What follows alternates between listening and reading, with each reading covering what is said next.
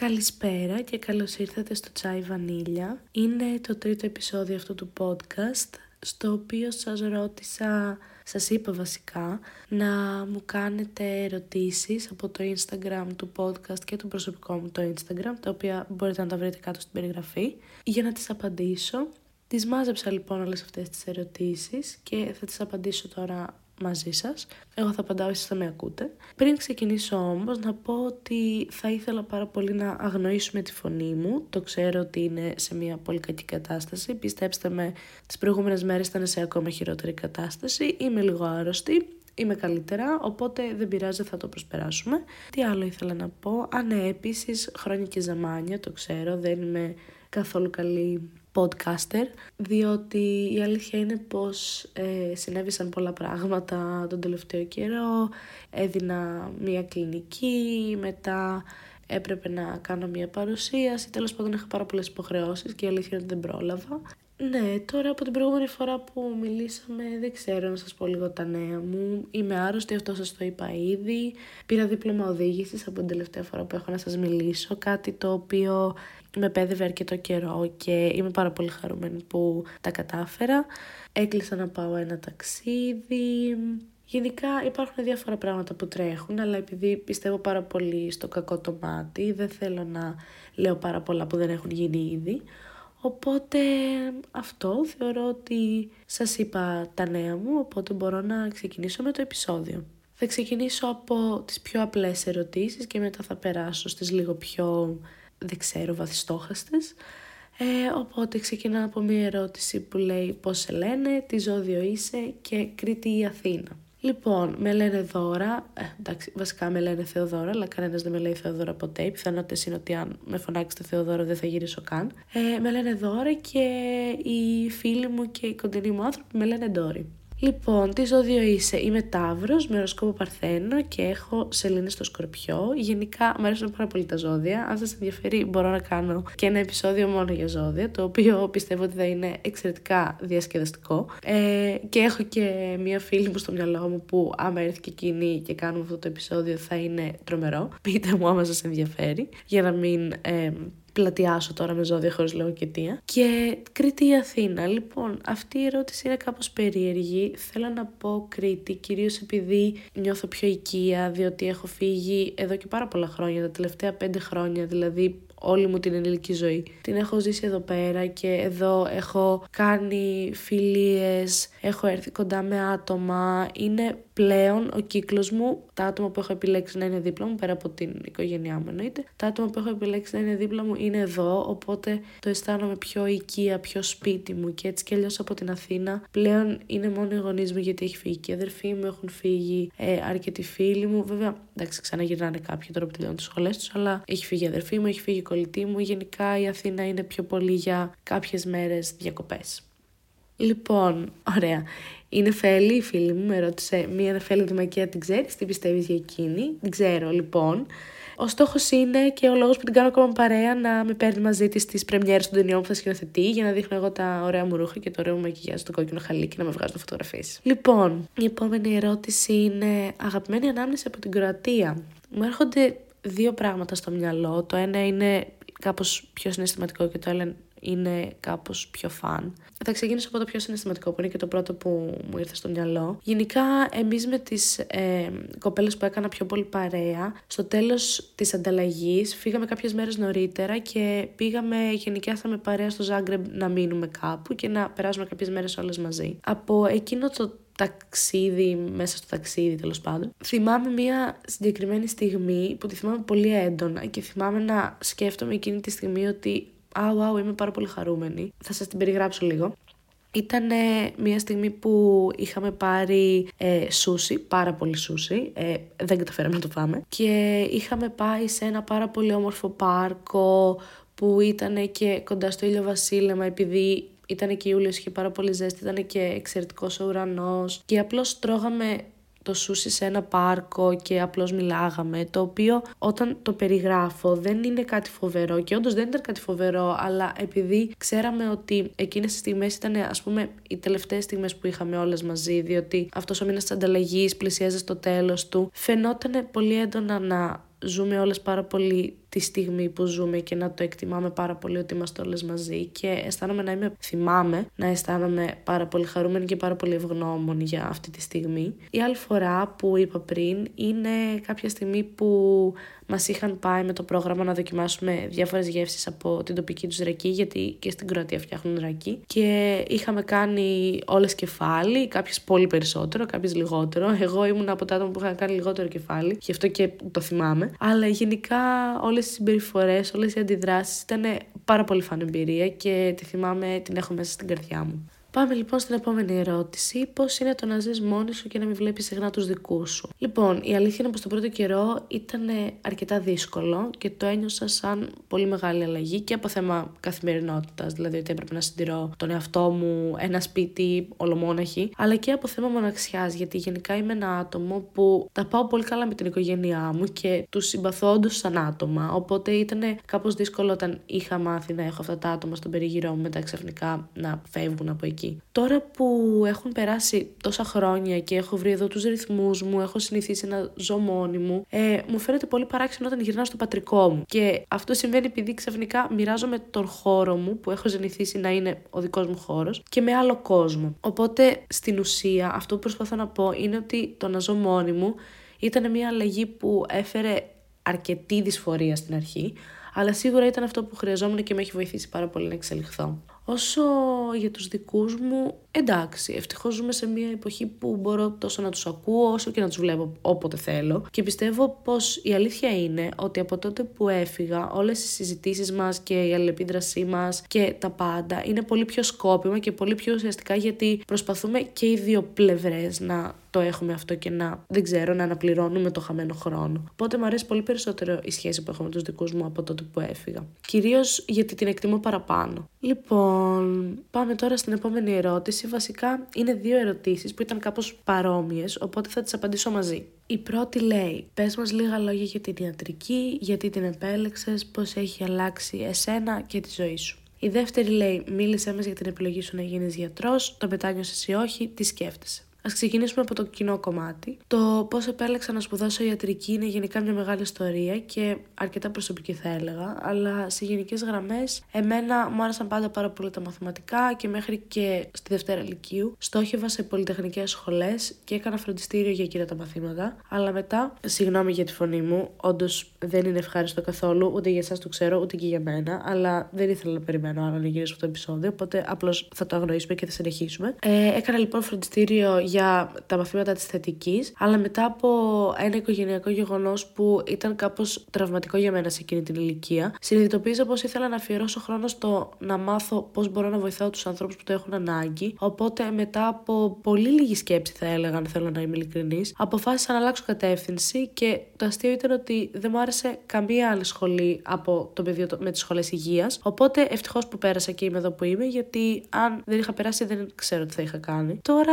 αν μου έκανε στην ερώτηση αν το μετάνιωσα τα πρώτα χρόνια των σπουδών μου, πολύ πιθανό η απάντησή μου να ήταν θετική. Με το πέρας του χρόνου όμως, που αποκτάς περισσότερες γνώσεις και κάποια παραπάνω αυτοπεποίθηση ε, σε αυτά που ξέρεις, τα πράγματα κάπως βελτιώνονται. Για μένα, εκεί που έγινε μεγάλη αλλαγή νοοτροπίας και που βελτιώθηκαν όντως τα πράγματα και η σχέση μου με τη σχολή και με αυτό που θα κάνω, ήταν με την έναρξη των κλινικών, διότι ένιωσα πραγματικά ότι επιτέλους ξεκίνησα να κάνω κάτι που μου αρέσει. Πλέον μπορώ να πω ότι μου αρέσει αρκετά η καθημερινότητά μου και αισθάνομαι παραγωγική, το οποίο γενικά το να αισθάνομαι παραγωγική είναι κάτι που το έχω πολύ ψηλά σαν αξία. Ε, γενικά έχω αποκτήσει μια πολύ παράξενη σχέση με τη σχολή, διότι από τη μία θέλω να πάρω το πτυχίο και να περάσω στην επόμενη φάση μέσα εισαγωγικά, αλλά από την άλλη δεν νιώθω καθόλου έτοιμη να αφήσω πίσω ούτε την αποποίηση ευθυνών που μου παρέχει το να είμαι φοιτήτρια, αλλά ούτε και την ίδια τη φοιτητική ζωή, ειδικά τώρα που τα πράγματα είναι πιο ήρεμα μετά την πανδημία και έχω αρχίσει πραγματικά να περνάω τέλεια ξανά, οπότε μου είναι πολύ δύσκολο να ισορροπήσω αυτό το κομμάτι. Λοιπόν, πάμε τώρα στα λίγο πιο βαθιστόχαστα. Ποιο είναι το αγαπημένο σου πράγμα στον εαυτό σου? Λοιπόν, νομίζω πως θέλω να πω δύο πράγματα. Το ένα είναι που προσπαθώ πολύ ενεργά για να το έχω και είμαι αρκετά περήφανη γι' αυτό, γι' αυτό και θέλω να το μοιραστώ. Και το άλλο είναι κάτι που απλώς έχω παρατηρήσει ότι συμβαίνει, αλλά δεν μπορώ και ακριβώς να το εξηγήσω. Οπότε πάμε στο πρώτο, που είναι πολύ πιο εύκολο να το περιγράψω. Κάτι που μου αρέσει λοιπόν πάρα πολύ στον εαυτό εαυτό μου είναι πως είμαι πάντα εκεί για τους άλλους. Όταν λέω πάντα εκεί, εννοώ ότι αν πω σε κάποιον ότι μπορεί να στηριχτεί πάνω μου, το εννοώ εκατό τοις εκατό. Δεν έχει σημασία πού είμαι, τι κάνω, τι κάνω γενικά, τι κάνω εκείνη τη στιγμή, αν είμαι μακριά ή κοντά, αν έχω κάποιο άλλο πρόβλημα εγώ που αντιμετωπίζω. Αν είσαι κοντινό μου άτομο και χρειάζεσαι βοήθεια στο οτιδήποτε και μου τη ζητήσει αυτή τη βοήθεια, θα τα παρατήσω όλα και θα κάνω το καλύτερο που μπορώ για να σου κάνω αυτό που περνάς πιο εύκολο. Το οποίο είναι κάτι που μου αρέσει πάρα πολύ και στους άλλους και γι' αυτό μου αρέσει πάρα πολύ και σε μένα. Τώρα, το άλλο πράγμα που ήθελα να μοιραστώ είναι πως γενικά έχω παρατηρήσει ότι ακόμα και άτομα που γνωρίζω πρώτη φορά, κυρίως άτομα που γνωρίζω πρώτη φορά, εκεί είναι πιο έντονο το ότι το παρατηρώ, τους είναι πολύ εύκολο να με εμπιστευτούν και να μοιραστούν πολύ προσωπικά τους πράγματα. Το οποίο δεν το λέω ούτε από την άποψη ότι α, ξέρω πράγματα, α, ξέρω εγώ είμαι κουτσομπόλα, δεν ξέρω τι. Είναι κάτι που δεν ξέρω γιατί συμβαίνει, ή αν είναι κάτι που λέω, αν είναι κάτι που κάνω και τους δημιουργεί αυτή την, δεν ξέρω, αυτή την πεποίθηση ότι έχω εχεμήθεια και μπορούν να με εμπιστευτούν, αλλά γενικά είναι κάτι που μου αρέσει πάρα πολύ σε μένα και στις συναναστροφές μου, το να βγάζω μια ε, εμπιστοσύνη και μια εχεμήθεια και να μην τρέπεσαι να μου πεις το οτιδήποτε ή να μην φοβάσαι να μου πεις κάτι ή να μην φοβάσαι ότι θα το πω. Γενικά είναι κάτι που μου αρέσει πάρα πολύ και προσπαθώ να είμαι έμπιστο άτομο, οπότε μου αρέσει όταν ακόμα και άτομα που δεν με ξέρουν τόσο καλά τους το βγάζω αυτό και με εμπιστεύονται. Πάμε λοιπόν τώρα στην πρώτη τελευταία ερώτηση, η οποία ήταν κάπως πολύ μου άρεσε όταν τη διάβασα πρώτη φορά όταν μου τη στείλατε και δεν ξέρω, είναι έτσι πολύ διαφορετική, δεν την είχα σκεφτεί, δηλαδή με είχε βάλει σε κάποια σκέψη από τότε που την είδα. Ε, η ερώτηση είναι λοιπόν πώς είναι τα αποθέματά σου ενέργειας και αγάπης. Λοιπόν, η αλήθεια είναι πως αυτές τις μέρες, όπως έχω πει ήδη και είναι και πολύ ξεκάθαρο, είμαι κάπως άρρωστη. Οπότε τα αποθέματα ενέργειάς μου δεν είναι στην καλύτερη τους φάση, γιατί κάθομαι όλη μέρα μες στο σπίτι, δεν νιώθω καθόλου παραγωγική και όπως έχει γίνει ξεκάθαρο, ε, είναι πολύ σημαντικό για μένα να αισθάνομαι παραγωγική. Τώρα, σε κάπως γενικότερα πλαίσια, έχω παρατηρήσει πως όσο μεγαλώνω, επιλέγω πολύ καλύτερα που θα ξοδέψω την ενέργειά μου. Και αυτό έχει ως αποτέλεσμα να αισθάνομαι ότι έχω πολύ περισσότερη ενέργεια να διαθέσω στα πράγματα και στους ανθρώπους που θέλω. Οπότε, αν το δεις σαν εξωτερικός παρατηρητής, φαίνεται σαν να έχει αυξηθεί η ενέργειά μου. Το μόνο κακό με αυτό είναι ότι αν υπάρχει κάτι που πιστεύω ότι δεν αξίζει να ασχοληθώ, η ουδός κορεσμού μου. Wow, διάβαζα πριν, συγγνώμη, φαίνεται. Ε,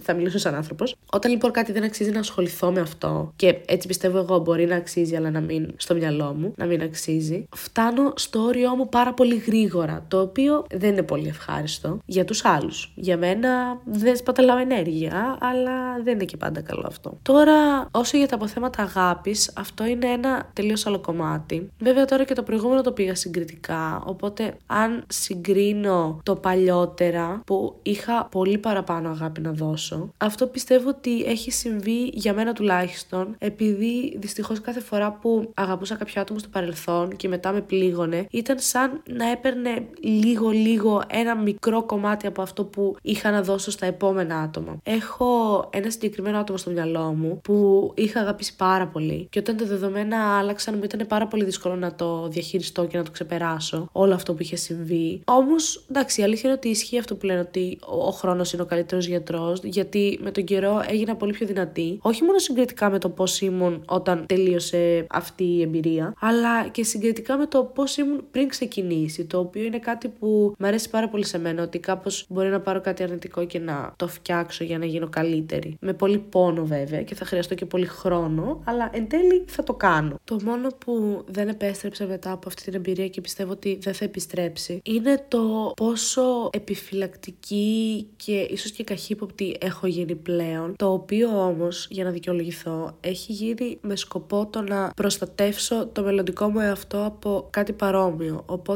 θα κλείσω λέγοντας πως επειδή πλέον τα αποθέματα αγάπης μου δεν είναι όσα ήταν, τα χαραμίζω πολύ πιο προσεκτικά και για να είμαστε ειλικρινείς, τη δίνω απλόχερα μόνο στους φίλους μου και οποιοδήποτε άλλος πρέπει να την κερδίσει για να την έχει την αγάπη μου. Τώρα θα περάσουμε στην ερώτηση που άφησα τελευταία επίτηδες, γιατί έχει αρκετή τροφή για σκέψη, ας πούμε. Όχι από αυτό που θα απαντήσω εγώ προφανώς, αλλά για εσάς τους ίδιους. Η ερώτηση λοιπόν είναι: έχεις σχέδια για το μέλλον? Σε αγχώνει να σκέφτεσαι το μέλλον? Έχω σχέδια για το μέλλον, βασικά, για να είμαστε πιο συγκεκριμένοι. Έχω σχέδια για το άμεσο μέλλον, δηλαδή φέτος, και έχω και σχέδια για το πολύ μακρινό μέλλον. Τύπου πώς θα ήθελα ιδανικά να είναι η ζωή μου όταν τα πάντα θα έχουν ξεκαθαριστεί. Δυσκολεύομαι πάρα πολύ στο κομμάτι του να συνδέσω αυτά τα δύο μεταξύ τους, δηλαδή να βρω τα βήματα που πρέπει να ακολουθήσω για να φτάσω από το σήμερα στη ζωή που ιδανικά θέλω. Και δεν ξέρω αν είμαι μόνη μου σε αυτό ή αν το αντιμετωπίζει κανείς άλλος, αλλά το σκεφτόμουν τις προάλλες και αισθάνομαι πολύ χαμένη όταν πρέπει να σκεφτώ και να βρω τι να κάνω έτσι ώστε σε δέκα χρόνια να έχω φτάσει στο σημείο που θέλω να είμαι. Τώρα, όσο για το δεύτερο σκέλος της ερώτησης, μπορώ να απαντήσω με σιγουριά πως ναι, με αγχώνει πάρα πολύ να σκέφτομαι το μέλλον. Όσο περισσότερο το σκέφτομαι, τόσο πιο πολύ αγχώνομαι. Και αυτό που με αγχώνει κυρίως όταν σκέφτομαι το μέλλον είναι το ότι τελειώνει ο χρόνος. Και εντάξει, οκ, okay, εννοώ ότι τελειώνει και ο χρόνος που έχω γενικά σε αυτόν τον κόσμο, οκ, okay, αλλά κυρίως με αγχώνει το ότι τελειώνει ο διαθέσιμος χρόνος που έχω για να κάνω αυτά που θέλω να κάνω, να πετύχω αυτά που θέλω να πετύχω, να φέρω τις αλλαγές τις οποίες θέλω στον κόσμο. Δηλαδή, κάπως θα ήθελα παραπάνω χρόνο για να μπορέσω να κάνω τα πράγματα καλύτερα και γενικά και για τον εαυτό μου. Αν και καλό θα είναι σε αυτό το σημείο να αναφέρω ότι δυσκολεύομαι πάρα πολύ ξεχωριστά και με το κόνσεπτ του χρόνου που περνάει και με το άγχος σαν άγχος. Οπότε καταλαβαίνετε ότι ο συνδυασμός δεν είναι πάρα πολύ ευνοϊκός για μένα και δεν τα είπα όλα αυτά για να σας αγχώσω και εσάς και να σας μαυρίσω την ψυχή. Αυτές τις ερωτήσεις είχαμε. Δεν ξέρω πόσο μεγάλο έχει βγει αυτό το επεισόδιο. Νομίζω ότι είναι πιο μεγάλο από τα υπόλοιπα. Οπότε πείτε μου πώς σας φαίνεται αυτό. Γενικά μου άρεσαν πάρα πολύ οι ερωτήσεις που πήρα και ήταν όλες έτσι διαφορετικές μεταξύ τους και με έβαλαν σε σκέψεις, το οποίο είναι αυτό που ιδανικά θέλω όταν κάνω τέτοια επεισόδια. Αν σας άρεσε μπορούμε να κάνουμε και κάποιο άλλο τέτοιο επεισόδιο αργότερα προφανώς. Νομίζω πως δεν έχω να πω κάτι άλλο. Θα ήθελα, αν θέλετε κι εσείς, τα άτομα που μου στείλετε τις ερωτήσεις, να μου απαντήσετε για τις ερωτήσεις σας, για σας τι ισχύει, είτε με ένα μήνυμα στο Instagram, είτε με όποιον δω από κοντά από κοντά, είτε με ένα μήνυμα στο Instagram του podcast, είτε στο προσωπικό μου. Είναι όλα κάτω στην περιγραφή, νομίζω σας το ξαναείπα σε αυτό το επεισόδιο. Θα χαρώ πάρα πολύ να μάθω τις δικές σας απαντήσεις και η αλήθεια είναι ότι είμαι και πάρα πολύ περίεργη για κάποιες από τις δικές σας απαντήσεις, οπότε πείτε μου. Και τώρα, για όσους δεν στείλετε ερωτήσεις, αν θέλετε να στείλετε μπορείτε την επόμενη φορά. Αν υπήρξε κάποια ερώτηση που σας συντρίγκαρε ή σας κίνησε την περιέργεια, το ενδιαφέρον, δεν το είχατε σκεφτεί και τη σκεφτήκατε μέσα από αυτό το επεισόδιο, θα ήθελα πάρα πολύ να ακούσω και τη δικιά σας απάντηση σε αυτή την ερώτηση. Οπότε στείλτε μου και εσείς ένα μήνυμα αν θέλετε. Αν φτάσατε μέχρι αυτό το σημείο, σας ευχαριστώ πάρα πολύ. Δεν το θεωρώ καθόλου δεδομένο ότι με ακούτε και ειδικά με αυτή τη φωνή, με συγχωρείτε ξανά που μιλάω έτσι, ούτε μέρα μου είναι καθόλου ευχάριστο. Οπότε σας ευχαριστώ που κάτσατε να ακούτε τόση ώρα. Ελπίζω να τα πούμε αρκετά σύντομα την επόμενη φορά και να μην κάνω πάλι βλακίες όπως τώρα και αργήσω τόσο καιρό να βγάλω επεισόδιο. Αν υπάρχει κάποιο θέμα που θα θέλατε να αναλύσω, στείλτε το μου και αυτό, όλα ευπρόσδεκτα είναι, και αν έχετε κάποιο άλλο σχόλιο, είτε καλό είτε κακό, με ενδιαφέρει πάρα πολύ να το ακούσω. Αυτά νομίζω πως είχα να πω. Σας ευχαριστώ πάρα πολύ. Θα τα πούμε σε ένα επόμενο.